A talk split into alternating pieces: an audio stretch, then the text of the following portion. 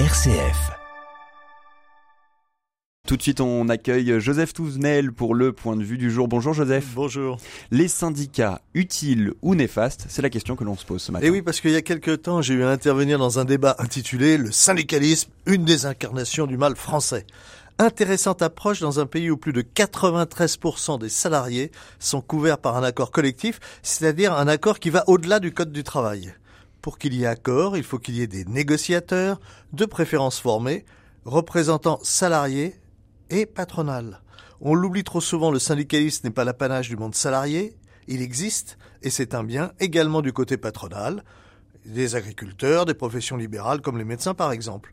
Toutes ces personnes impliquées dans ces structures sociales et économiques incarnent-elles le mal français?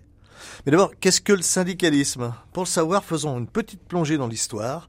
Et si je tape loi sociale en France sur cet outil pratique mais quand même un peu dangereux qui se nomme Internet, Wikipédia me répond par une chronologie de la politique sociale en France qui commence à la Révolution, ce qui est faux. La politique sociale dans notre pays commence avec la chrétienté et l'établissement notamment des corporations qui, depuis le Moyen Âge, organisaient les métiers avec leurs règles, y compris sociales. Il existait par exemple des caisses de solidarité pour les malades ou les orphelins. Les horaires de travail étaient réglementés. Le livre des métiers, rédigé au XIIIe siècle à la demande de Saint Louis, nous apprend par exemple qu'aucun orfèvre ne peut œuvrer de nuit, si ce n'est à l'œuvre du roi ou de l'évêque de Paris, et que les gains des ateliers ouverts les jours de fête et le dimanche doivent être consacrés aux pauvres. Une idée pour les grandes surfaces qui ouvrent aujourd'hui le dimanche. Bien évidemment, cela n'était pas parfait, mais avait le mérite d'exister.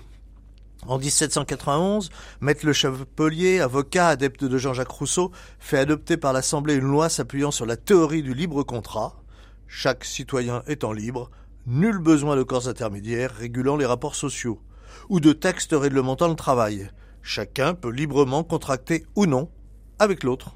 C'est simplement oublier qu'entre celui qui peut donner du travail et celui qui a besoin d'un salaire pour vivre et faire vivre les siens, le rapport est complètement déséquilibré au profit du premier. D'où ce sermon du Père Lacordaire en chair à Notre-Dame de Paris, entre le fort et le faible, entre le riche et le pauvre, entre le maître et le serviteur, c'est la liberté qui opprime et la loi qui affranchit. L'interdiction de s'assembler pour de prétendus intérêts communs, la création du délit de coalition entraîneront une exploitation éhontée des hommes et des femmes et des enfants au XIXe siècle. Il fallut attendre Napoléon III pour que l'étau se resserre et la loi Valdec-Rousseau de 1884 pour voir autoriser enfin les syndicats. Cette représentation collective des travailleurs, bien qu'imparfaite, comme toute structure humaine, a le grand mérite d'éviter que le contrat de travail ne se change en diktat du fort sur le faible. Si bien des reproches peuvent être faits aux syndicats français, dont celui d'une politisation excessive, ils ont l'immense mérite de permettre une représentation structurée des salariés et de leurs intérêts et d'éviter l'absolutisme en entreprise.